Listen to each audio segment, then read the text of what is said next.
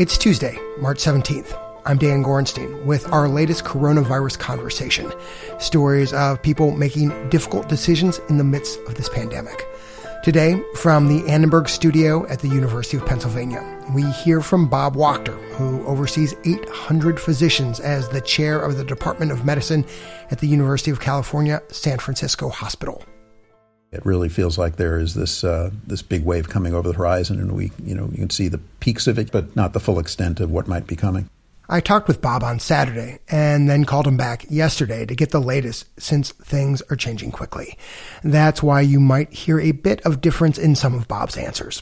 He says as of Monday afternoon, UCSF had six people confirmed with COVID-19 in the hospital, including two in the ICU, and about 10 more suspected cases.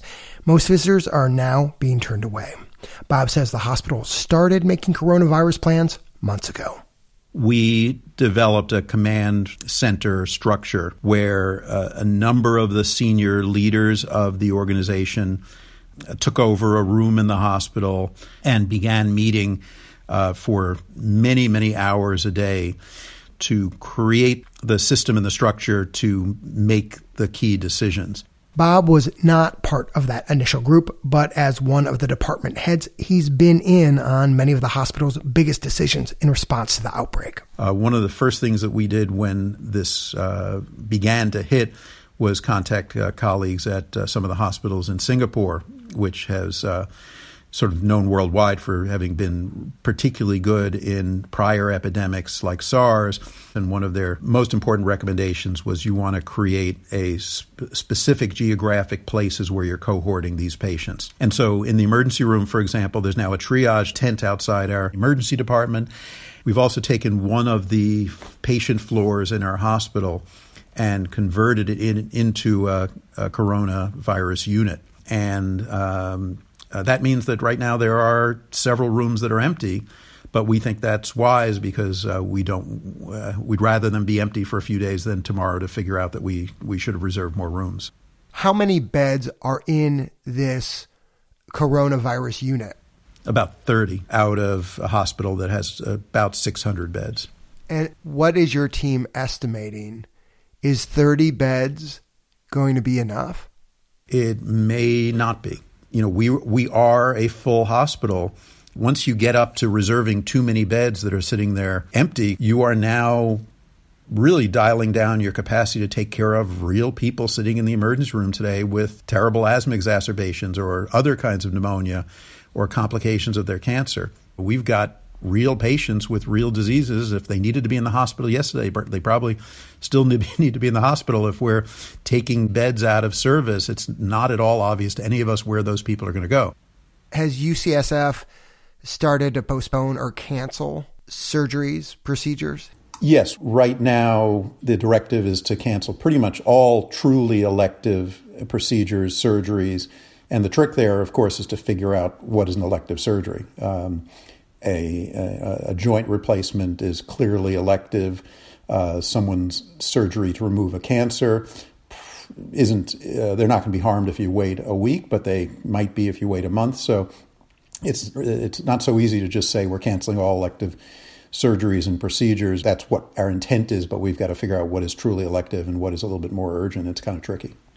Obviously, you guys are being very careful and judicious about which surgeries to delay, which patients to not accept from other hospitals. Do you worry? I mean, this is guesswork.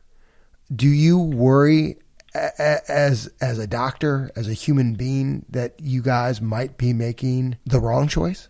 Of course. How how could you not worry?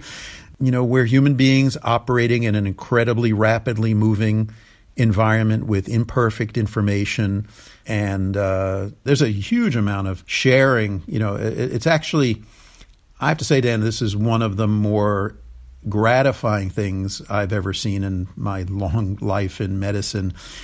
Because in the early days, we didn't have as much testing capacity as Stanford had. We compete with Stanford tooth and nail for patients. And uh, it was a no brainer that Stanford said, "We'll, you know, we have some excess capacity. We will do some of your testing." You know, it, it's and we're doing the same for uh, for other places. right? Obviously, testing has been a major problem all across the country. Um, so that's what the status was of testing in the early days, Bob. What's your capacity like now? We're up to uh, being able to do about 100 tests a day. We still have a, an algorithm about who gets tested. The people that absolutely need to be tested, we need to know for sure whether they have it or not. Uh, we're able to do that, but our ability to do more widespread testing and meet what seems to be a growing public demand is still quite limited. We are worried about uh, a shortage of some of the materials that we need to do the test. At this point, if we don't get more, uh, we may have to dial back our testing by the uh, in the next uh, seven to ten days. Last question, Bob. What's your biggest worry? The biggest worry I have in terms of my professional life is that we will be in that kind of wartime situation where there are patients who are desperately ill can be kept alive if you have an ICU bed and a ventilator, and we don't have enough, and we have to make those choices that none of us really have ever had to make uh, in in the United States in in memory of who gets that scarce resource. You know, I'd be lying if I said the personal part isn't real. I'm 62 years old. I have uh, mild asthma, and so you know, I think all of us we try to focus on the professional, but you come into work every day and you recognize that you're also a person and and uh, and we all have uh, fears, and they're not overblown. I mean, this thing it's a terrible, terrible thing. We've never seen anything quite like it, and, and I think all of us are doing what we can professionally, and I'm extraordinarily impressed by the people. By my colleagues, but uh, it would be uh, it wouldn't be right, and it would be not human to say that none of us have personal fears because I think we all do. Bob Wachter, thanks very much for talking with us. It's a great pleasure. Thanks for thanks for having me on. You can find all of our coronavirus conversations online at tradeoffs.org. I'm Dan Gorenstein. This is Tradeoffs.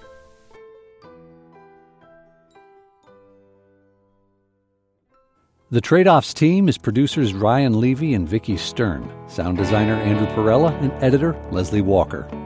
The Tradeoffs theme song was composed by Ty Citerman with additional music this week from Miscellaneous. Tradeoffs is supported in part by the California Healthcare Foundation, Arnold Ventures, and the Robert Wood Johnson Foundation. Additional support from the Leonard Davis Institute of Health Economics and the Center for Public Health Initiatives at the University of Pennsylvania. The views expressed in this episode are those of the individuals and not those of Tradeoffs staff, advisors, or funders.